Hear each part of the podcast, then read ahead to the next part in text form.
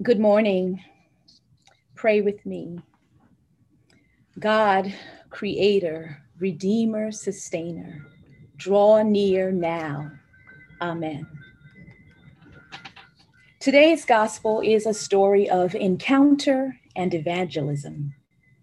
The chapter beginning with the first disciples, Andrew and Simon, shares where Jesus found Philip, how Philip found Nathanael, and centers a Jesus who sees, who finds us all. I love Philip's evangelical urgency. I read this part of the story and marvel at the power of an encounter with Jesus, an encounter so compelling it can't help being shared. I read it thinking of my husband. If you don't know it yet, Rodney is the evangelist of our family. He's the one who tells and spread, spreads the good news of a Messiah in his life with everyone he meets. I read it and remember my own encounter and the fire that burned within me to share it with friends. Yes, that was me leading company prayers backstage before performances.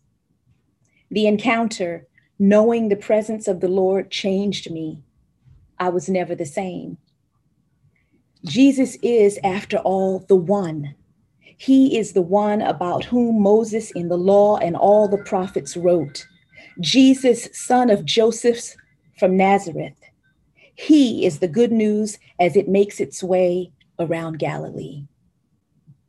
John's gospel points us to remembrance of the undeniable encounter with Jesus and its accompanying invitation to partner with him in the work of liberating love. Read today, John's message is for us, the members of the faith who need encouragement during tough times. We read and remember our own life changing encounters, but John's message is also for non believers, those who have not yet known or seen, those like Nathaniel, who may doubt, who might be a bit jaded or cynical. In this story, Nathaniel is most fallible, most vulnerable, most human. He is probably like most of us. We've been around the block a few times and aren't easily impressed. We think we know and judge everything. But Jesus meets him where he needs to and speaks to the moment with words spoken as transformative truth words that pinprick Nathaniel's heart with an undeniable authenticity. Jesus' words were an unveiling, an exposure, maybe even a healing. And they are absolutely the grounding pathway that leads to the creative, potent, imaginative, and communal work of love that will come next. I saw you. I saw you marks the moment for Nathaniel, and in those three words, he is known. The God who has been and will be, the God who has seen and will see, steps into Nathaniel's life, and he is never the same. Jesus looks into the soul of Nathaniel and identifies his heart and character. This revelation is freeing in the best way. Nothing is hidden, all is found, every detail revealed. And it is from this liberative exposure, this freedom, that arises Nathaniel's response.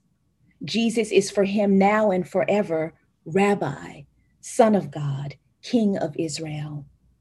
Jesus' call is insistent and his words are divine. His words opened Nathaniel's spiritual eyes to see the Jesus who first saw him. With the psalmist, Nathaniel would sing, O Lord, you have searched me and known me. You know when I sit down and when I rise up. You discern my thoughts from far away. You search out my path and my lying down and are acquainted with all my ways. Even before a word is on my tongue, O Lord, you know it completely. You hem me in behind and before and lay your hand upon me. Such knowledge is too wonderful for me. It is so high that I cannot attain it. The God who memorizes us in Jesus invites us to see, to latch on to a sense of vision for the future, the hope of redemption for the world, a path illumined beyond despair. Any call from Jesus must first be remembered with this acknowledgement God sees us. So I'm reading crucial points of this text backwards, knowing the encounter begins with being seen and known. I saw you. Come and see. Follow me. And yet it is never this simple.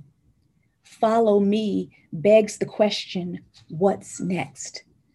How?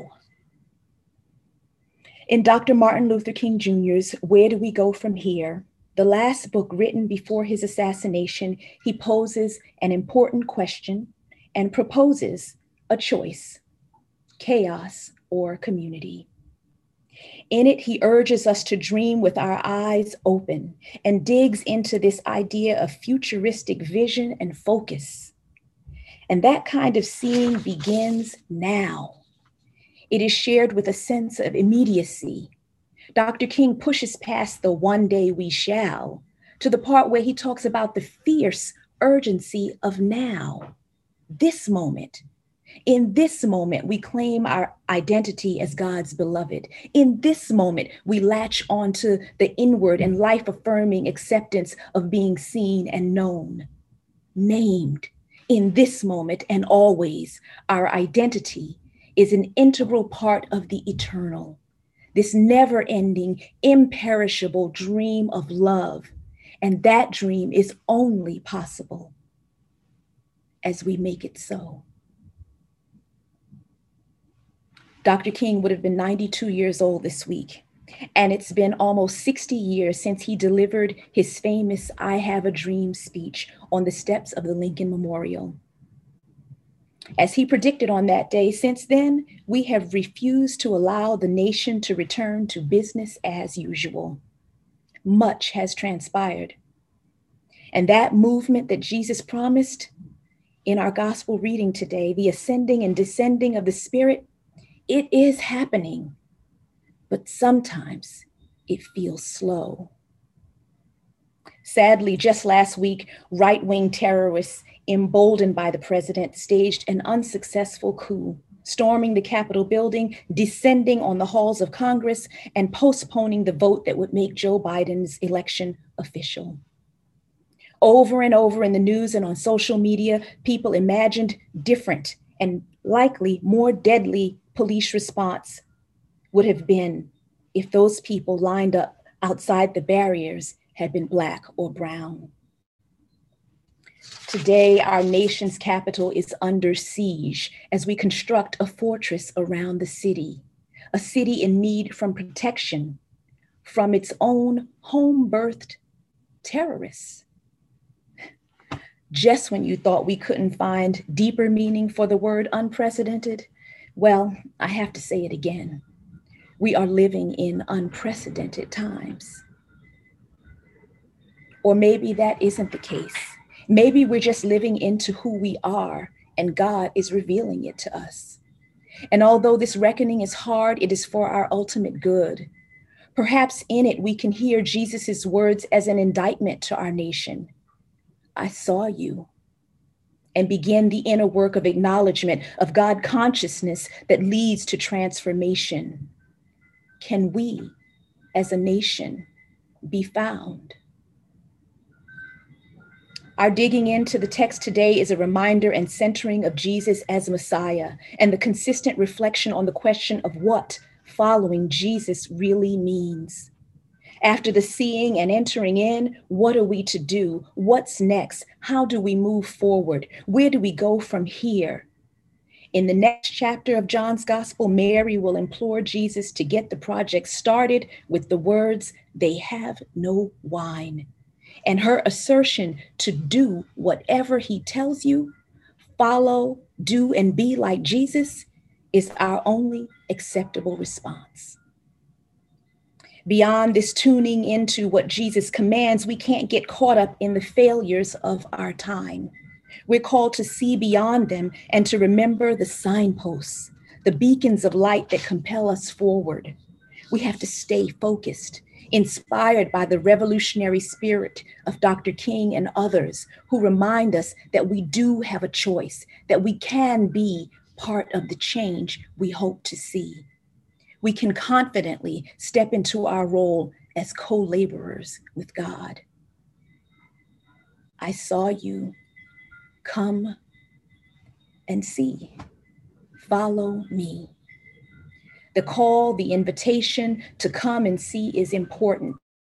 We know discipleship, the creating and forming of new believers to spread the good news, to be paramount to our calling as people of faith. Even more so is our mindfulness surrounding what we are inviting them to. Are we inviting them to a theology of hostility and death? One that celebrates white supremacy, promotes institutions over people, or condones racist rhetoric? Of a church that sees not the image of God in all? Are we inviting them to a journey of reflection and growth where, with eyes wide open, we confront the harsh realities of life with hope? Will we invite them to fear driven hate speech or racial collaboration and harmony? What are we inviting them to? To come and see. What does it mean today to follow the way of Jesus, the Palestinian Jew?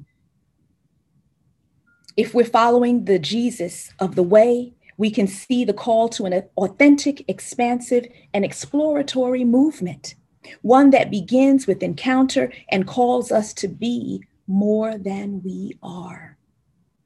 Encounter is the basis of faith beyond what we can muster for ourselves. It is always the power of the gospel, the power of God that creates any movement, any shift.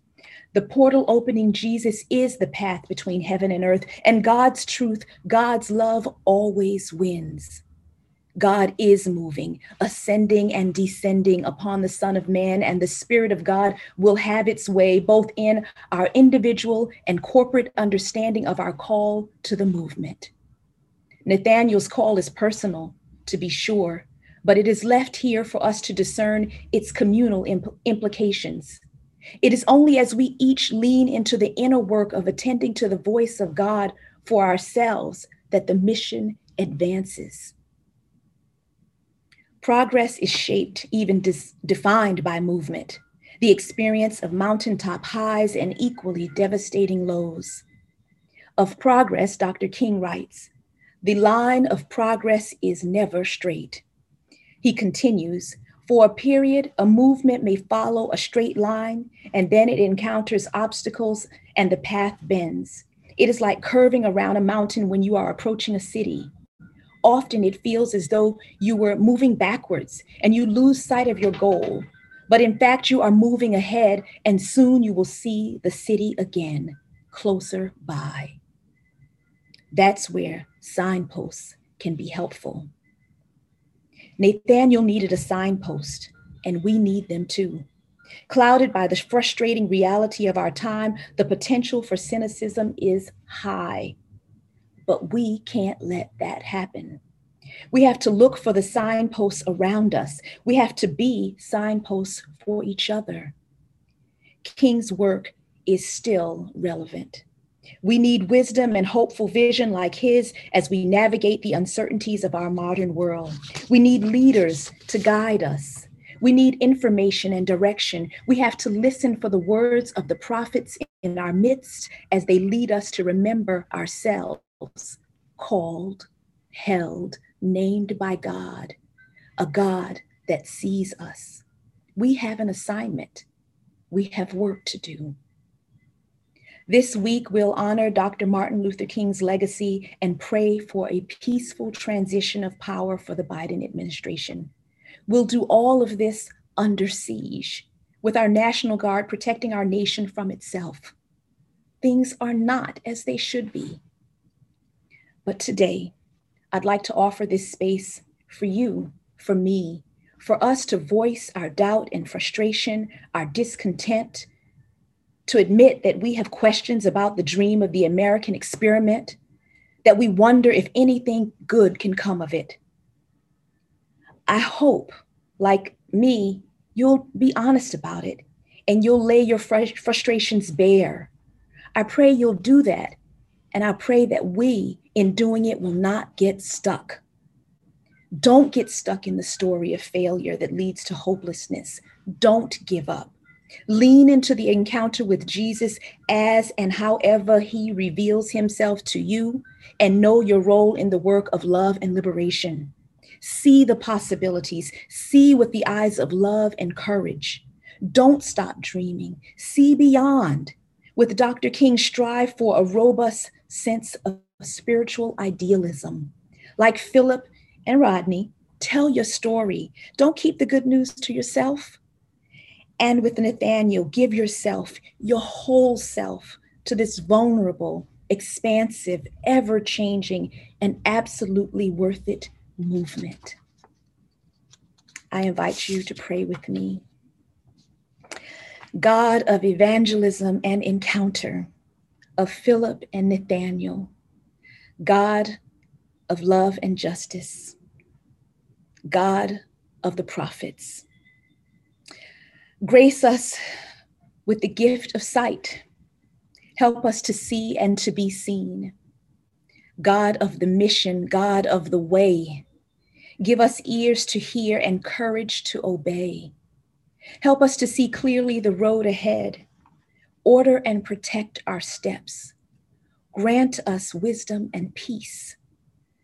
God of prophets and leaders, God of the missional minded, God of the dreamers, help us to be more than we are. Empowered by your Holy Spirit, help us to enter the brave space that is your path. Illuminate the journey. Help us to walk with open minds and hearts. Help us to lead and be led by love today and always. In Christ's name. Amen.